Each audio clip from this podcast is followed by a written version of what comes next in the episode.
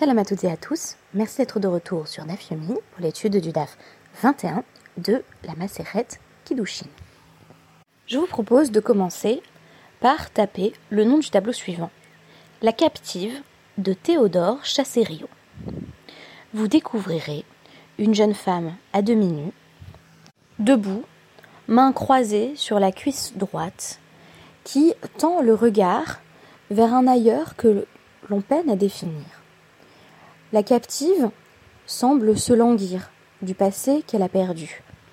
Et pourtant, elle est jetée en pâture au regard, puisqu'elle est intégralement dévêtue jusqu'aux hanches. Ce tableau, peint entre 1845 et 1850, est représentatif du style de l'orientalisme, dont Édouard Saïd a produit la critique que l'on sait.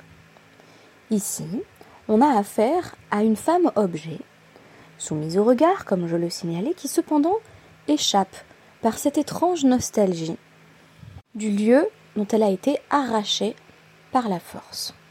Quelque chose dans son attitude suggère, en dépit de son humiliation, une grande noblesse.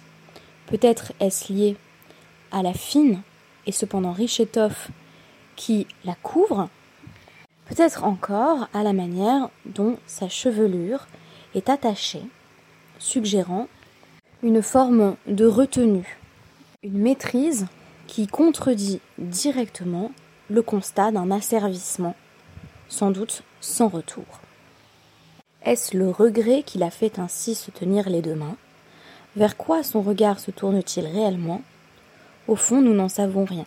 C'est-à-dire qu'au moment précis où elle semble ne plus être qu'objet de désir, elle se soustrait au regard objectifiant qui voudrait l'enfermer.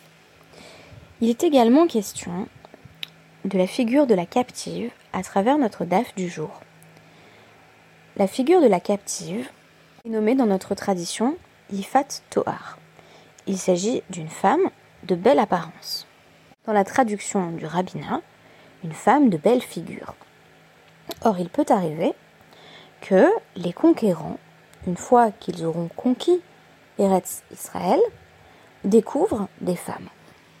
S'il ne leur est pas permis de prendre en pitié les combattants mâles, on va jusqu'à envisager la possibilité qu'ils épousent en revanche leurs femmes devenues veuves. Mais que penser d'un mariage de ce genre où il y a pour le coup, a priori, objectification et sexualisation absolue. Quel regard les sages portaient-ils sur ce type de mariage? De plus, s'agit-il là d'un modèle classique d'épousailles ou a-t-on au contraire affaire à une exception? La première question qui est posée à travers le Ibayaleoud du Hamoud Bet, c'est Eved Ivri Cohen on a un esclave juif qui est en même temps Cohen. La première question qu'on nous pose, c'est Maou chez Imsorlo Rabo Shifrak Est-ce que son maître a le droit de lui demander d'épouser une servante non juive? Première remarque, Ridouchou. Loshna Kohanim Veloshna Israël. Soit on dit, en effet, le fait même de permettre à un juif d'épouser une non-juive. C'est un chidouche. C'est-à-dire que jamais, en dehors de ce cadre spécifique d'un esclave hébreu qui a dû se vendre parce qu'il n'avait plus d'argent pour des raisons euh, diverses et variées, euh, Émile, dans son podcast, euh, vous en a exposé certaines, j'ai évoqué un, autre cas courant qui est simplement le fait d'être désargenté sans qu'il y ait nécessairement eu de vol. On nous dit a priori, ce qui est chidouche, ce qui est nouveau, c'est de nous dire, une fois qu'il est vendu, un homme juif peut se retrouver marié à une femme non juive. Donc ça, c'est un chidouche. Auquel cas, pas de différence entre un Cohen et un Israël. Odilma, Shane, Kohanim, il Katuv, Mitzvot, Yeterot. Ou alors on pourrait dire à l'inverse que c'est différent pour le Cohen, puisque la Torah lui a donné de nombreuses mitzvot supplémentaires, notamment d'ailleurs euh, dans le domaine sexuel, puisqu'un Cohen, et à fortiori le Cohen Gadol, mais un Cohen n'épouse pas qui il veut. Là-dessus, on a euh, donc euh, débat entre les sages. Selon Rav, c'est permis, c'est-à-dire que le maître peut euh, donner à son esclave hébreu, quand bien même il est Cohen, une servante cananéenne, et pour Shmuel, c'est interdit. La conclusion est que, quand bien même un esclave est Cohen, il est possible de lui présenter une épouse cananéenne pour qu'il en fasse euh, sa femme. Donc, généralement, c'est dans une logique principalement économique. Hein.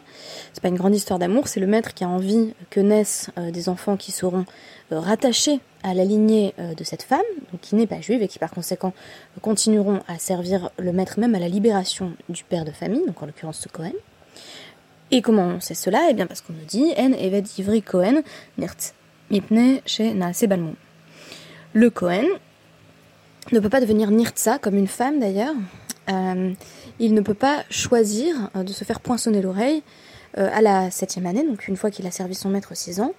En d'autres termes, il doit être libéré à la septième année, il ne peut pas rester esclave. Pourquoi?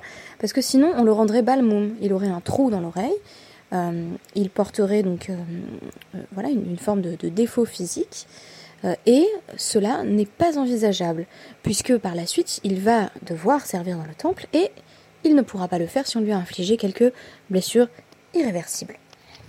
Là-dessus, euh, c'est Rav Nachman qui euh, souligne que si on pose la question euh, d'un Cohen qui désirerait se faire percer l'oreille, c'est forcément que le cas du mariage avec une épouse cananéenne existe, puisque quelle est la raison principale de vouloir rester auprès de son maître Dans Shemot 21.5, c'est euh, un esclave qui dit Hafti euh, et Adoni et Ishti ve'et banai.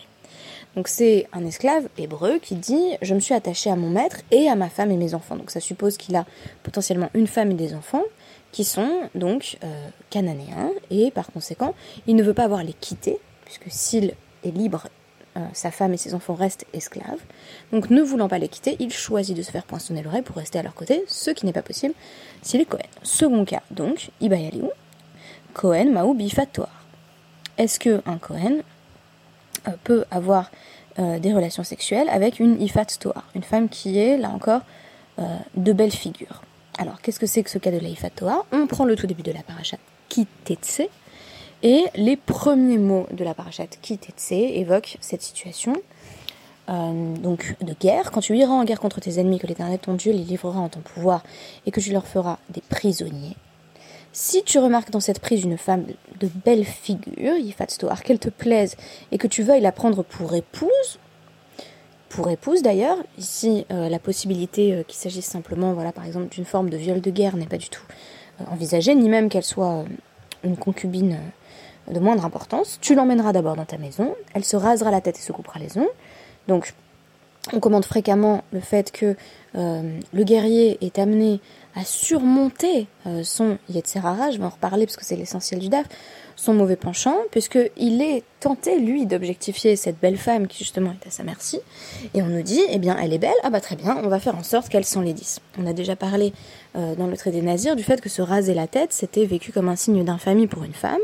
Une femme était perçue comme beaucoup moins belle à partir du moment où elle s'était rasée euh, les cheveux, et c'est d'ailleurs pour ça qu'un mari pouvait s'interposer spécifiquement par rapport à une femme qui a fait un vœu euh, de Nézirut, donc qui va devoir se couper tous les cheveux. On nous disait attention parce que ça va déplaire au mari que sa femme soit moins belle. Donc là, clairement, nous dire qu'elle se rase la tête, ça signifie qu'elle est enlaidie.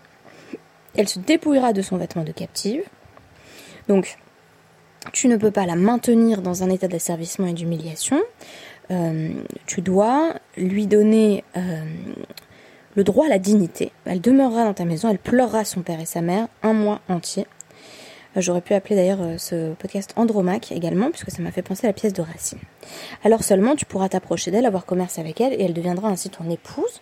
S'il arrive que tu n'aies plus de goût pour elle, tu la laisseras partir libre de sa personne, mais tu ne pourras pas la vendre, et elle ne sera pas donc traitée comme esclave. En d'autres termes, euh, on a une forme de protection euh, de la Ifat Tohar, la femme captive, euh, puisque on va dans un premier temps s'assurer que le guerrier prend cette femme pour épouse sans l'objectifier, et dans un second temps, on va lui garantir des droits, même en cas de divorce. Et surtout, on, lui assure au sein du foyer une place qui n'est pas voilà une place de réprouvée, qui n'est pas une place de concubine, et elle n'est pas traitée comme esclave.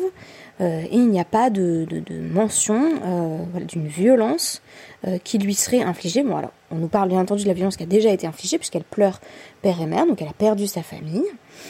mais là-dessus, on va au contraire réfréner les ardeurs euh, de euh, l'israélite, de l'hébreu qui aurait conquis euh, voilà, la, ville, la contrée où habitait cette femme, en disant au contraire, en dit là et puis épouse-la. Donc vraiment, on est loin de la prise de guerre, au sens fort. Alors on nous dit, ridouchou. Là encore, c'est un ridouche qu'on puisse épouser une femme étrangère. Et donc, auquel cas, le Shna Kohen le Shna Israël. Ça devrait pas être différent que l'on parle d'un d'un Kohen ou d'un Israël, Ou alors on dit là encore qu'un Kohen, euh, vu qu'il a de nombreuses mitzvot supplémentaires qui euh, s'appliquent à lui uniquement, eh bien il devrait s'abstenir euh, de coucher avec la femme Yifat Stoar, la femme captive. De nouveau, même cas, Rav nous dit c'est permis, Shmuel nous dit c'est interdit. Alors, on envisage euh, un cas intermédiaire qui est la possibilité que euh, le Cohen veuille avoir une unique relation sexuelle avec cette femme. Très intéressant d'ailleurs, puisque on sort ici euh, du cadre qui semble défini par la Torah, qui est plutôt un cadre où on va obliger l'homme en question à s'engager auprès de cette femme, à en faire une épouse légitime. On nous dit en tout cas Béarishona des coulées alma l'opligui des pour ce qui est de la première relation sexuelle avec cette femme, euh, il n'y a pas de doute qu'elle est permise. Donc il est permis d'avoir une relation sexuelle avec elle. Pourquoi? Delo Torah et la Keneged Yetzer Hara. Parce que la Torah n'a permis euh, de coucher avec cette femme, donc si on suit les, versets, c'est dans le cadre d'un mariage, que en raison du Yetzer Hara. Alors ça veut dire quoi? Que a priori, il faudrait voilà, la, laisser tranquille. Mais on savait que, euh, pour le coup, à la fois les Kohanim et euh, le reste du peuple avaient ce mauvais penchant qui faisait qu'une fois qu'ils ont conquis une ville et qu'ils voient une belle femme, et que cette belle femme est à leur merci, ils vont avoir envie d'en faire un jouet. C'est précisément ce que la Torah vient nous interdire, et en même temps pas nous interdire totalement. On ne nous dit pas ne la touche pas, voilà, on nous dit trouve un bon cadre. Trouve un cadre qui soit le moins problématique possible. En d'autres termes, la logique ici, à la fois dans la Torah et dans la Gemara, pour moi, c'est celle du damage control. Euh, cela me semble étayer euh, l'hypothèse, avancée à de nombreuses reprises, par exemple par Hannah Rachel, dans le podcast euh, donc dédié au DAF d'hier, au DAF 20, que si certaines institutions perdurent encore dans la Torah ou dans la Gemara, c'est en vertu d'une logique de damage control. Qu'est-ce que ça veut dire? Que la Torah parle le langage des hommes, et des femmes d'ailleurs, et que par conséquent, on ne pouvait pas envisager de grandes révolutions systémiques ou de changements de paradigme violents qui euh, seraient rentrés en conflit violent avec les intuitions et les impulsions de la plupart des personnes de cette époque. En d'autres termes, on ne peut pas abolir l'esclavage, euh, parce que c'est contraire aux intuitions morales et aux intérêts sans doute euh, pratiques des personnes à cette époque-là mais on peut euh, lui donner le cadre que j'appelais celui du droit du travail. C'est-à-dire qu'on peut garantir à l'esclave énormément de droits. On ne peut pas euh, faire disparaître le système entier des sacrifices, mais on peut les limiter à un lieu précis et on peut euh, prendre le contre-pied de nombreux rituels sacrificiels propres aux autres nations.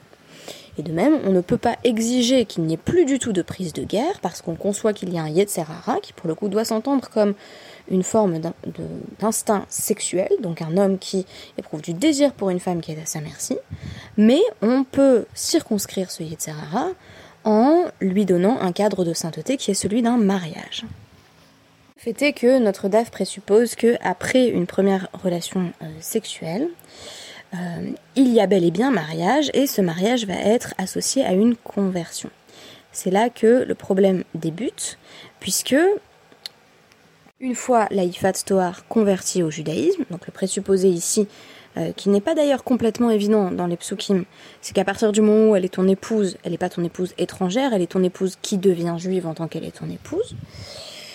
On nous dit là-dessus, selon Shmuel Assour, euh, pourquoi c'est interdit euh, donc qu'un Cohen épouse cette femme Parce qu'un Cohen ne peut pas épouser euh, des, des Hahavia, la Gioretz, les les Cohen, l'Ochazia. Il ne peut pas épouser une convertie. Et Rav nous dit non, à partir du moment où Ho'il ve Ishtaria, Ishtari. À partir du moment où elle, elle, lui a été permise à un moment donné, elle lui reste permise.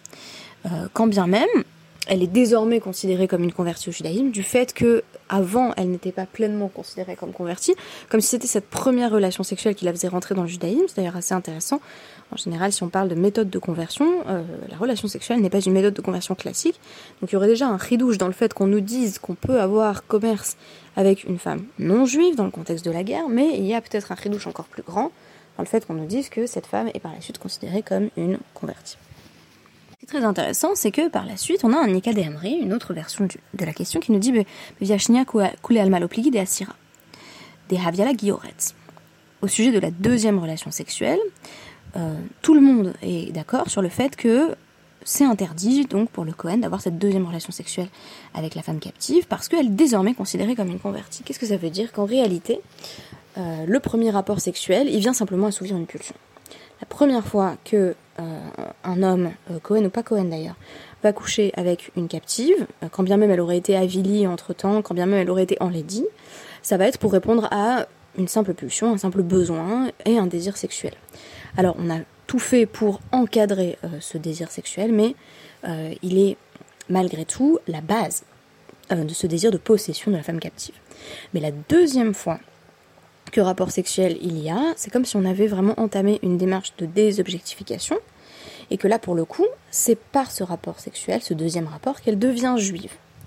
Donc on s'insère plus du tout euh, dans le même cadre, puisque euh, à partir de ce moment, le mariage va s'inscrire dans un projet, celui de fonder une famille juive. En d'autres termes, c'est comme si on reconnaissait une sorte de ce qu'on appelle en anglais un outlet. on admet effectivement que euh, le guerrier, lors de sa première relation sexuelle avec euh, cette femme, va être purement dans une sexualisation, il la désire, il la prend, mais que par la suite, ce qui doit se construire est entièrement différent. Donc concession etc. mais obligation de développer autre chose par la suite. Très intéressant d'ailleurs, puisque euh, la Gemara va analyser cette expression de Yifat Torah en nous disant Lo Dibra Torah et la Keneged etc. Euh, donc, euh, ce qui va être souvent traduit dans les traductions anglaises de façon assez faible, assez atténuée. On nous dit, voilà, la, la Torah a parlé pour répondre au Yetzirah. Non, c'est en, même temps, c'est Keneged. Donc c'est contre. La Torah a parlé contre le Yetzirah en nous disant, tu sais, c'est une femme qui est belle, c'est pour ça que tu la désires.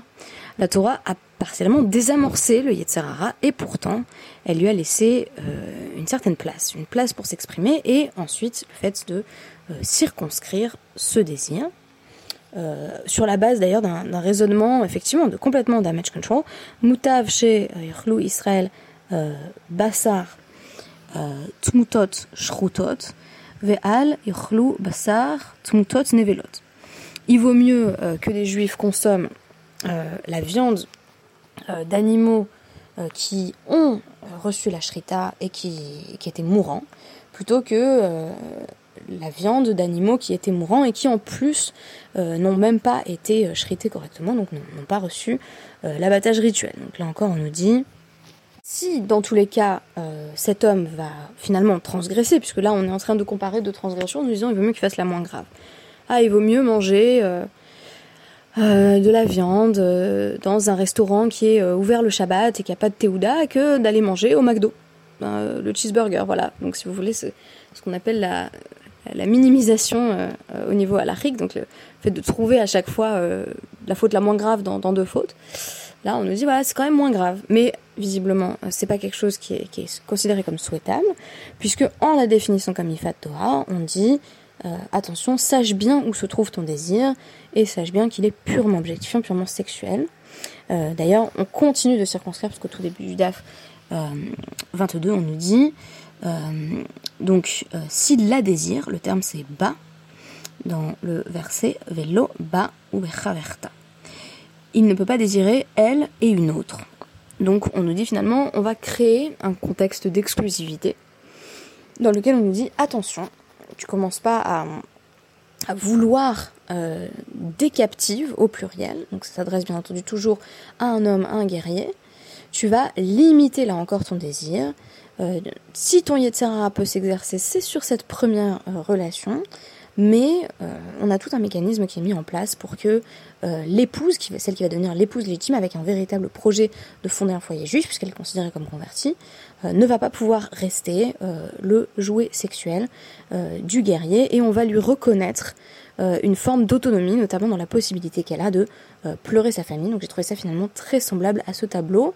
On nous dit à la fois la captive, c'est l'objet des regards, c'est celle dont on voit notamment les seins dévoilés, euh, qui est sexualisée, qui est objet désir, et en même temps, elle est bien plus que cela, et la Torah ne permet pas qu'on ne la voit qu'ainsi. Merci beaucoup, et à demain.